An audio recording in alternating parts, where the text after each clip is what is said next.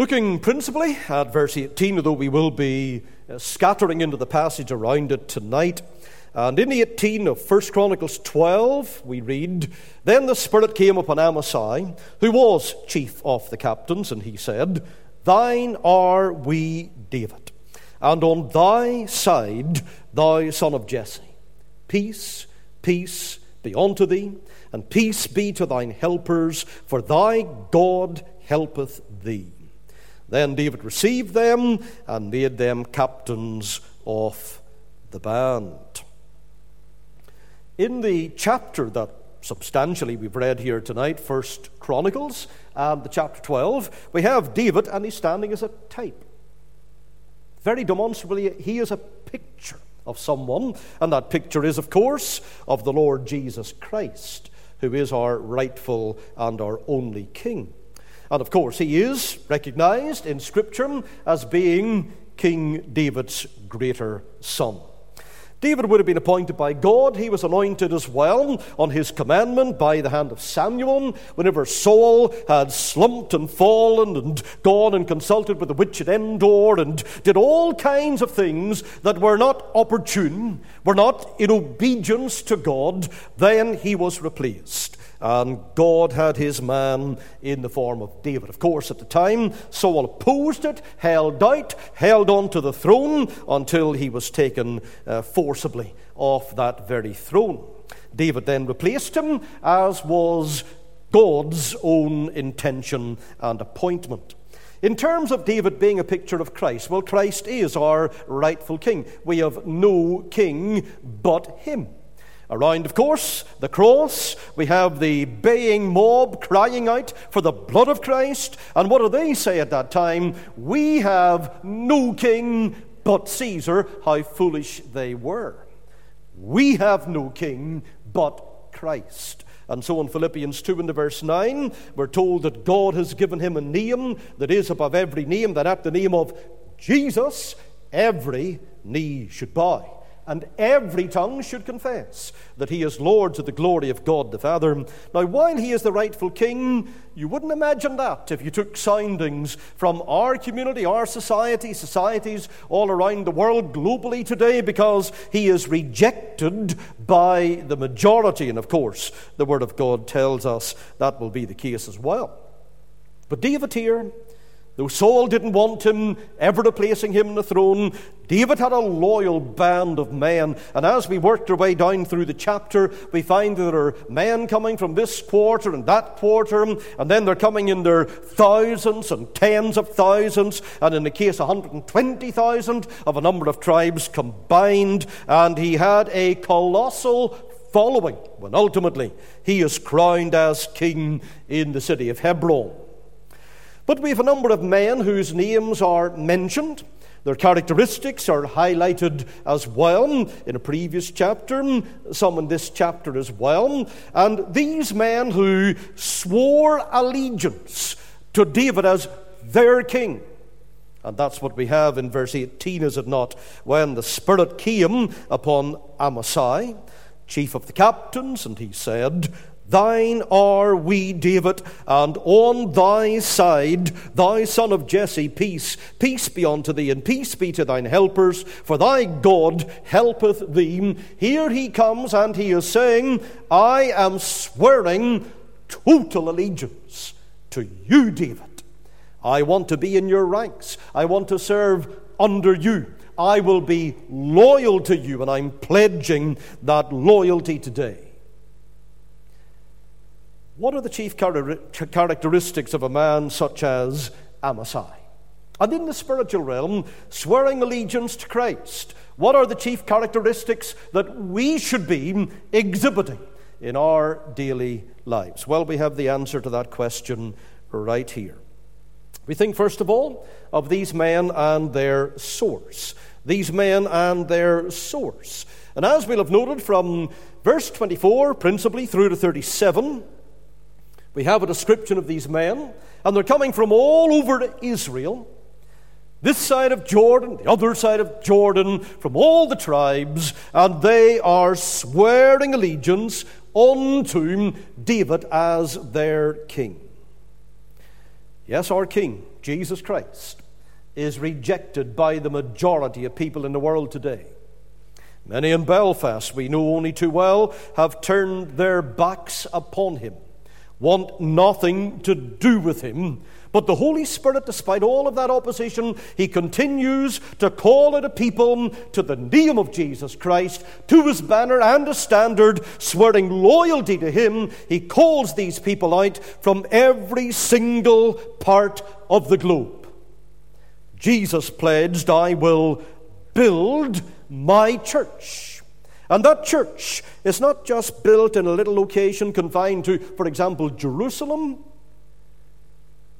Yes, the message begins there in the book of Acts. It spreads into Samaria. It spreads through Samaria onto the uttermost part of the earth, having visited all of Judea after Jerusalem as well. And so it is the Lord's purpose that His word spreads out fans around this world, and people are called out for his name. He makes that plain in Acts 15, verse 14 to 16, how the word should be spread out.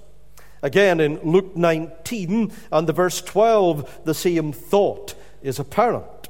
And just as the loyal subjects of David came to his side, from all parts of the country, and they did it day by day by day. These men came. So the Holy Spirit is doing the very same thing. In the Acts of the Apostles, we read about the Lord added to the church daily such as should be saved. Those people continued daily as well. Acts 2 and verse 47 in the apostles' doctrine, fellowship, breaking of bread, and in prayers. And surely the challenge is the vital thing today that we should be part of this great company. The company of called out ones born again by the Spirit of God, 1 Peter 1.23, redeemed by the precious blood of Christ, 1 Peter 1 and the verse 19, recognizing as we must Jesus Christ to be our only Savior and lawful King, the source, as far as these men were concerned. Then think of their separation, because that's noted here as well. Their separation. Look at verse 8 in 1 Chronicles chapter 12. And of the Gadites, they separated themselves unto David into the hold to the wilderness, men of might and men of war, fit for the battle, that could handle shield and buckler, whose faces were like the faces of lions, and were swift as the roes upon the mountains separated men. Weakness comes, of course, when the world is brought on board again. And so in 2 Timothy 2 and 4, we're told, as good soldiers, to endure hardness as good soldiers of Jesus Christ. Think of 2 Corinthians 6 and verse 17, Hebrews 13 and 13. We're to go forth unto him, Jesus Christ, without the camp bearing his reproach. We are to be a separated people from the world. And of course, it's an absolute blight when you can't discern between the children of light and the children of darkness. And when a child of light is trying deliberately to quench their light and reduce the intensity of their light, and not to stand out from the world around them and to blend in and merge with them, and then they get caught up. And our Lord said, If the light that is in thee be darkness, how great is that darkness? David is looking here for particular men, men of quality and they were, as we see here with the example in verse 8, men from the Gadites. They were selected men, they were separated men. So those are two features their source, their separation. There's a lot of discussion in the chapter about their skill. And you'll have noted that all the way through. In, for example, right at the start of the chapter, verse 2, They were armed with bows and could use both the right hand and the left in hurling stones and shooting arrows out of a bow, even of Saul's brethren of Benjamin. And then, of course, we have in the middle of verse 8 what we have just read. They were men of might, they were men of war, fit for the battle, that could handle shield and buckler, whose faces were like the faces of lions, and they were as swift as a rose upon the mountains. Not only that, look down at verse 38. All these men of war that could keep rank came with a perfect heart to Hebron to make David king over all Israel, and all the rest also of Israel were of one heart to make David king. What's being emphasized here is, in the terms of the spiritual application, being a child of God is a task for a soldier. It's not an easy task. That's because our enemy, the devil, is powerful. The conflict that he stirs up, that we're engaged in, and that we have no respite from, that conflict is demanding. And so we're told put on the whole armour of God, that ye may be able to stand against the wiles of the devil. We wrestle not against flesh and blood, but against principalities, powers, we're against this ruler of wickedness and the ones who are the prince of the power of the air. They're up there in the high places, and we engaging in battle with them, we are convinced straight away we're up against someone who is powerful, who can marshal forces that are destructive. And we need, every single day, we need the whole armor of God. And it's a foolish Christian who leaves the house without proper equipment. So there's training here that's indicated here by those that were quite adept in slinging stones, in using shields, in throwing spears, in having swords in their hands. All of those kind of men came to David. That needed extensive training. This kind of skill is not automatic. And if we're to be effective for Jesus Christ, we need to put in the man hours in spiritual training.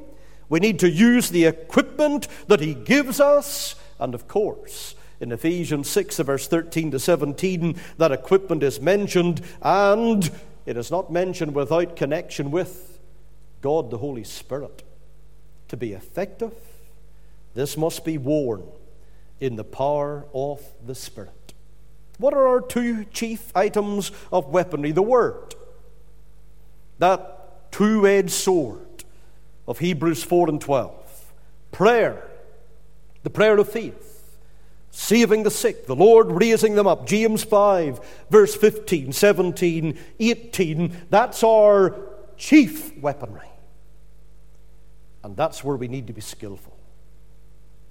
So, three of the features have been noticed here their source, their separation, their skill, their selflessness. Their selflessness. Where David was going was not over common and regular terrain. He was going to be competing in very difficult arenas. In verse 15, we have one example of that. These are they that went over Jordan in the first month, when it had overflown all his banks. And they put to flight them of the valleys, both toward the east and toward the west. That's a costly enterprise. I know that Jordan isn't exactly the largest, most surging river that you'll find on the face of earth maybe one of the smaller ones. But still, in flood tide, across the flood plain of the Jordan, it's going to be a mighty torrent coming down. And here are men, and the point that's being made is simply this that they were going to, in obedience to David, they were going to forge ahead. No matter what the cost was going to be. And even if it should cost them their lives, they were willing to do it I think of the chorus I'll go with him, with him all the way. And if I and you are going to do that, we need grit like these men, and we need backbone like these men as well. We need, when all the efforts of the devil have been marshaled against us, we need people who are going to stand up such as we sang about in our opening hymn tonight of the, the Daniel type. Daniel 6 and 10.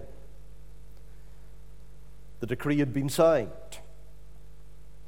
Daniel knew full well of the existence of that writing against all of those who would do what he was going to do pray to his God.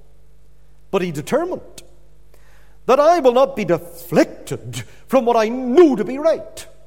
I will not change my behavior because the world is telling me I must do this or that. Like those New Testament apostles, whether it be right in the sight of God to hearken unto you or unto God, judge ye.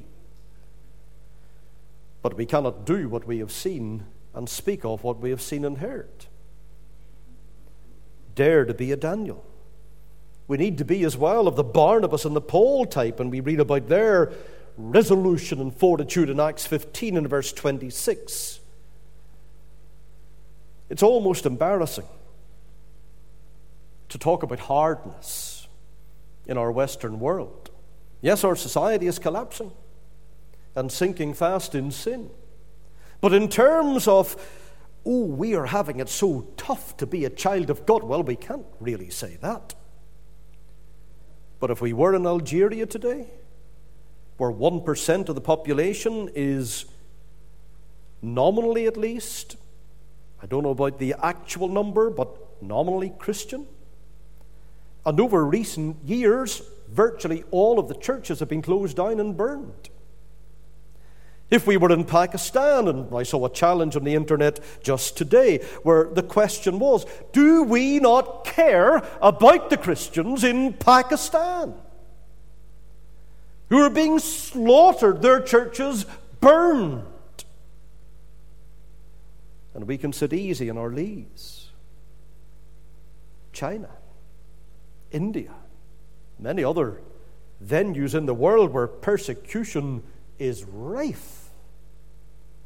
Must I be carried to the skies on flowery beds of ease, while others fought to win the prize and sailed through bloody seas? The selflessness of these men, and who can tell? But down the line, that's what we will have to display. May God make us ready when it happens. These men and their source, and their separation, and their skill, their selflessness. A fifth feature here their strength. These men and their strength. David knew to accomplish the task that God had given him. These were the kind of men he needed. In verse 8, for example, and of the Gadites, there were separated, there separated themselves unto David into the hold, to the wilderness. How are they described? Men of might and men of war, fit for the battle. Men of might. Men of war, fit for the battle. Verse 21, look at that. And they helped David against the band of the rovers. For they were all mighty men of valor and were captains in the host, men of might and of valor. They had strength, and this wasn't ordinary strength. This was actually supernatural strength. And what they did was, whenever they went out to war, they illustrated so many times over that one with God is a majority. A point enunciated by Deuteronomy 32 in the verse 30. David is an example. One sling, one stone, but here was the determining factor plus God. And down goes the giant Goliath, 1 Samuel 17 and 50. Gideon, Whittle it down. No, take it down further until there's virtually nobody left. Until, in comparison with the enemy, you were absolutely nobody. No general, no expert in warfare would rate your chances above nil. Oh, but add into the equation God, and it all changes, as it did in Judges 7 and 22. Peter, who had fled in his mind from the challenge at the fire when Christ is on trial. But you're with him, were you not? But you talk like him. We know who you are. And he cries out, terrified, I've never had anything to do with him. But in Acts 2 and 14 and Acts 2 and 41, Peter plus God, that made all the difference. And he stands up no matter what the crowd, that baying crowd that only a few days previously had crucified the Lord of glory. And he preaches so directly to them. And he calls them the sinners guilty of that heinous crime. And he doesn't back down and he doesn't sugarcoat. And he doesn't take a topic that they would like to hear. He dilates on all the material he knew would cause them to, in ordinary circumstances, gnash with their teeth and rush on him, as they did later to Stephen. Peter plus God. This is where the supernatural strength comes from. And if you look at verse 18, what was the key motivator? The first line, then the Spirit came upon Amasai, who was chief of the captains, and he said, and he wouldn't have said it only for the Spirit of God coming upon him, Thine are we, David, and on thy side, thy son of Jesse, peace, peace be unto thee. And now this man, skilled in warfare, admittedly, but now coming with the Spirit of God upon him, a man of supernatural strength. That's what Christ requires. Zechariah 4 and 6, not by anything other than my Spirit. Acts 1 and 8. They were to tarry until the Spirit of the Lord and the Spirit of the Lord came upon them. And then they were witnesses. Supernatural strength. So, men in their source and separation and skill and selflessness, strength, steadfastness. Steadfastness, we're looking at verse 16 through 18 for this one because we have men that are loyal to the end. There came of the children of Benjamin and Judah to the hold unto David. And David went out to meet them, and answered and said unto them, If ye become peaceably unto me to help me, mine heart shall be knit unto you. But if ye become to betray me to mine enemies, saying there is no wrong in mine hands, the God of our fathers look thereon and rebuke it. And then we have the Spirit of God coming in Amasai, and he says that he is on his side. And the avowal was that he would always be there. Just like what we have in Matthew 11 and 6. We have these men of Benjamin, men of Judah, and they're saying, We are throwing our lot in with you, and we are not, despite all of the circumstances, going to doubt. We're not going to fear. We're going to live peaceably as much as that's possible, but we're certainly going to be at peace among ourselves, and we will stand shoulder to shoulder, man to man, in loyalty and in steadfastness, and whatever the circumstances, we are people who are going to stay loyal to our King. Thine are we, and on thy side. In other words, David, you can count on us. We'll be there when you need us. You'll not be looking around and trying to see where we've gone to. We'll be right with you. We're on your side. Final feature these men in their source separation, skill, selflessness, strength, steadfastness. their supremacy. Maybe not exactly the best word, but the best S I could come up with within the time frame. Uh, terms of supremacy, what do we mean by this? Well, these are men, and they have one overriding, supreme desire. Something governs them, has captivated their heart and mind. And if you're looking for that, you'll find it in verse 23.